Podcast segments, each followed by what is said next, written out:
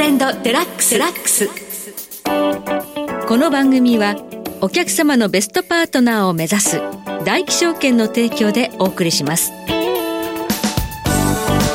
皆さんご機嫌いかがでしょうか？大橋ロコです。株式為替をはじめコモディティなどデリバティブ取引の最前線の情報をピックアップしてお届けします。今日は日本貴金属マーケット協会代表理事池水雄一さんをスタジオにお迎えしています。池水さんこんにちは。どうもこんにちは。よろしくお願いいたします。よろしくお願いします。さてゴールドなんですが国内の貴金属店、はい、販売店で、うん、えー、販売価格が1グラム1万円を超えたということがものすごい話題ですよね。そうですね。最近毎日テレビでやってますよね。はい。あのまあ1万円っていうのはあ消費税10%を加えたか数字ですけれども、はい、やっぱりあのまあ、ね、もちろん初めての数字であって、はい。非常にインパクト強くて今日今朝かな？のあの朝日テレビ朝日かなんかでやってたんですけど、はい、あの売りに来た人がみんなびっくりしてえー、そんなに？っていう。あのまあいいことですよね。はい、はい、これはあの一重にまあ金価格がまあ保たれているということと、うん、国内の場合はドル円相場のまあ円安がそうですね。円安の影響も大きいですね。はい、はい、円安ということでは反対側はドル高であるということなんですがそうすると基本的にドル建ての金価格っていうのは差があるというふうに教科書的には言われていますけれども、はい、ね、あの本来であればドル建てのゴールドはもっとこれだけあの、まあ、ドルが強い、まあ、イコール円安、はい、それから、えーまあ、金利も高いと。長期金利が4.3%まで4.37ぐらいいったのかな、ね。はい、えー、それぐらいまで上がってるのにもかかわらずドル建ての金が下がってないと、はい、でこその辺のこの裏側を今日はちょっとお話ししたいなと思います。はい、はい。ということで今日も貴金属ここからの展望を伺っていきたいと思います。その前に今日の主な指標の方をお伝えしておきましょう。今日大引けの日経平均株価です。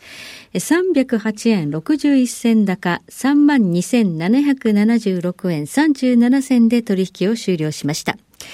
そして現在取引されていますクリック株365の日経225は前日比109円高32,780円で動いています。そして金の ETF お伝えしておきましょう。金 ETF24 年ものは前日比当円高26,165円。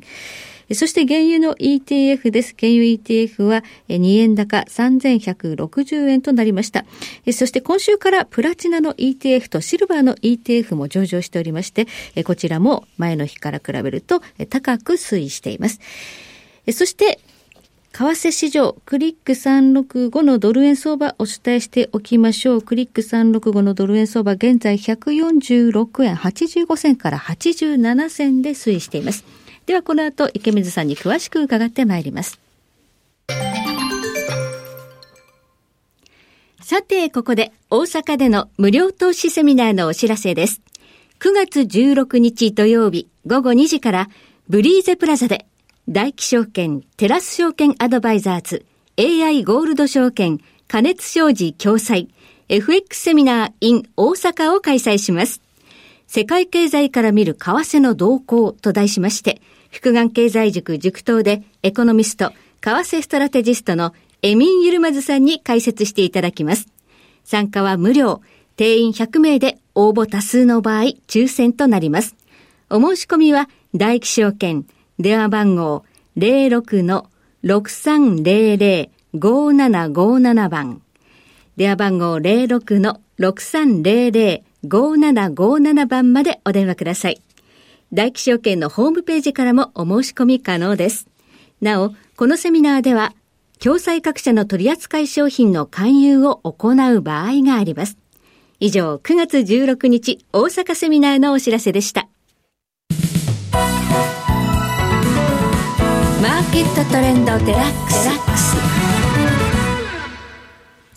さて今日は日本貴金属マーケット協会代表理事池水雄一さんにお話を伺ってまいります。さあ、これだけアメリカの長期金利が上昇してドルが強いとなると、ドル建ての金っていうのは従来ならもっと大きく下がっていたと思うんですが、はい、意外と高いところで止まってますよね。そうなんですね。あの4.3%を超えるような長期金利、10年金利の時にですね、うん、えー、まあ、前回そうなった時は、ゴールドは1600ドルまで下がったんですね。1600ドル。はい。で、もっと前はですね、うん、えー、800ドルぐらいまでゴールドって下がったことがあってですね、はい、そういった意味では、今、この同じく4点、まあ、今ちょっと目先下がってますけど、今、ほぼほぼ4.3%ぐらいにいるんですけど、はい、長期金利がこのレベルでも今、1900ドル半ばですよね。はい、で、これって今までには全然、あの、まあ、なかったことですよね。はい、で、一体何が起こってるのかっていう話なんですね。あの、特に2022年の半ば以降ですね、その、要は金利が上昇してきて、で、ゴールドは、あ一度そのさっき言った1600ドルまで下がったんですけれども、ね、はい。はい、その後もですね、金利は上昇を続けてですね、非常にその高止まりしていると。うん、で、これ、まあ、今言った4.3%っていうのは、あの、要は10年債の国債の利回り、名目金利なんですけど、はい、もう少しわかわかりやすいというか、もっとダイレクトにその実質金利と、はい、要は名目金利引くインフレ率っていうものを見てみるとですね、この4.3%まで上がってる現在ですが、実質金利大体1.9%。で、プラスですね、プラス。えーはい、あの、プラスなんですね。うん、で、これ、ここまで上がる前、その2022年の頭はですね、はい、実質金利マイナス1%だったんですよね。そうですね。マイナスでしたよね。えー、はい。それがプラスの1.9%、もう2%近くまで上昇していると。はい、この状態において、ゴールドは1600ドルからですね、うん、一度2000ドルまで上がってるんです。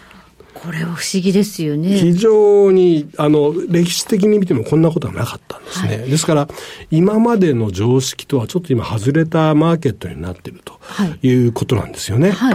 まあ、普通投資家、まあ、欧米のファンドとか機関投資家っていうのは ETF とか先物市場を使って投資しますけど、彼らっていうのはやっぱり教科書的にはこれ売ってってるんですそうですね。あの、欧米の投資家の、この、要は実質金利がですね、はい、あの、まあ、2%近く上がったこの状況下においてですね、うん、彼らがやってることをまず見てみると、はい、彼らはやっぱりちゃんと、その、教科書通りの動きしてるんですね。はい、金利が上がってきたから、ゴールドを売るということで、うん、ETF の残高はこの間ずっと減ってるんです。やっぱり売ってるんですね。うん、ロングからゲットアウトして、えー、売りに回ってると。はい、で、えー、コメックスのオープンインタレストもですね、はい、どんどんどんどん減ってきてるんですね。先物市場でも売ってる。はい、そう、投資家のポジションっていうのはもう、ほぼほぼゼロに近いようなところまで減ってきてると。ですから、欧米の投資家はみんな売りに回ってるわけですね。金利上がったからゴールド下がるだろうとして売ってるんですけれど、はい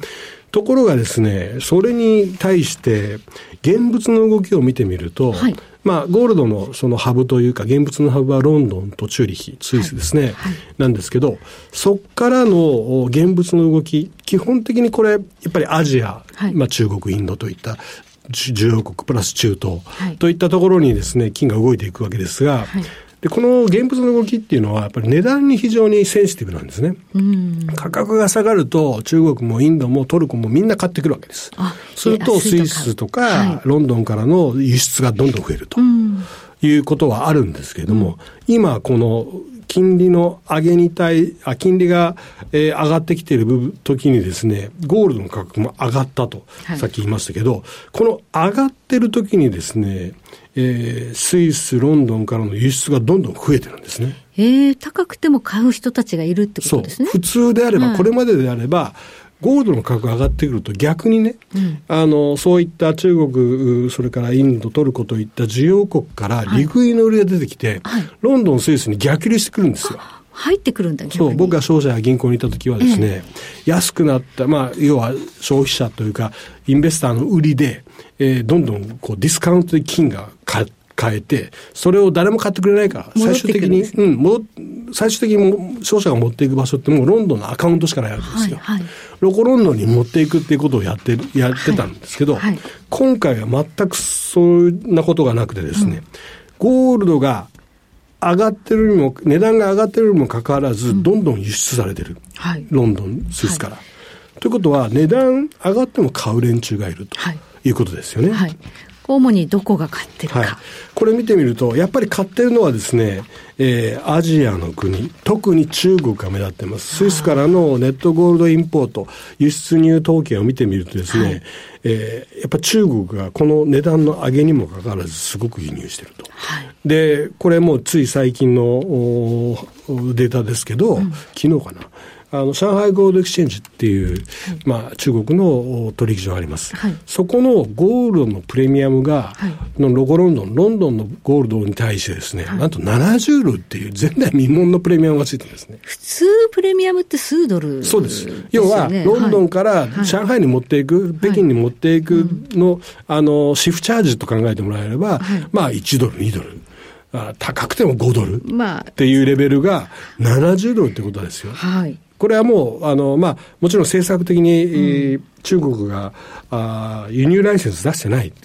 ていう部分が大きいんですけど、はい、普通であれば持っていきゃこれ、60ドル、50ドル儲かるちゃう濡れ手に泡で儲かるあの、ノーリスで儲かる。んです。だからそれが、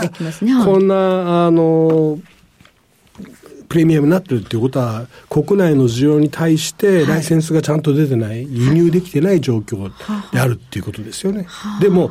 だから、その輸入、あの、需要が非常に強いということは言えます。うん、えーはい、あと、トルコもそうですね。はい、トルコも、ここ数か月の輸入量はちょっと前代未聞の輸入量のゴールドを輸入していると。まあ、トルコもリラが弱いし、中国も元が弱いっていう通貨の信任が国民に薄いのかもしれないですね。すねうん、トルコなんかは特にやっぱり、はい、あの、もうリラ安に対する国民のヘッジがゴールドに集中しているということが言える。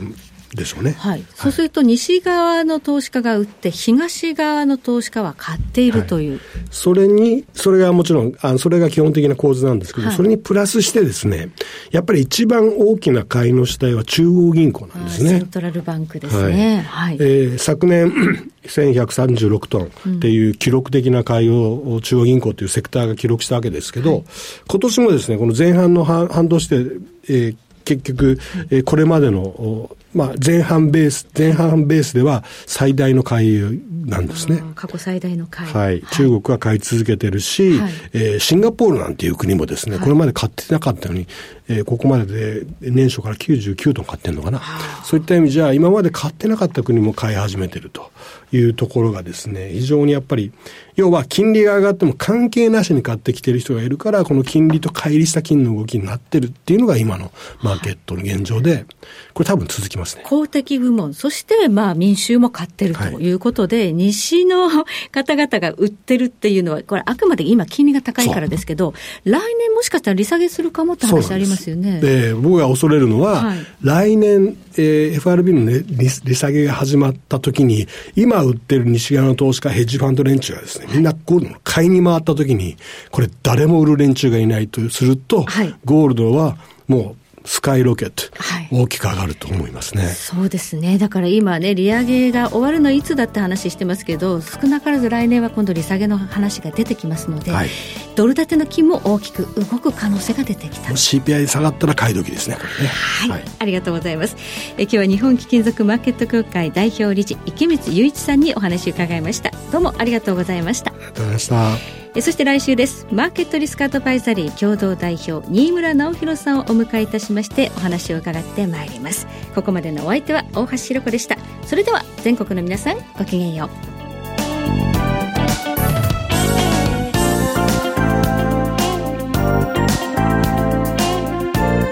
この番組はお客様のベストパートナーを目指す大気証券の提供でお送りしました。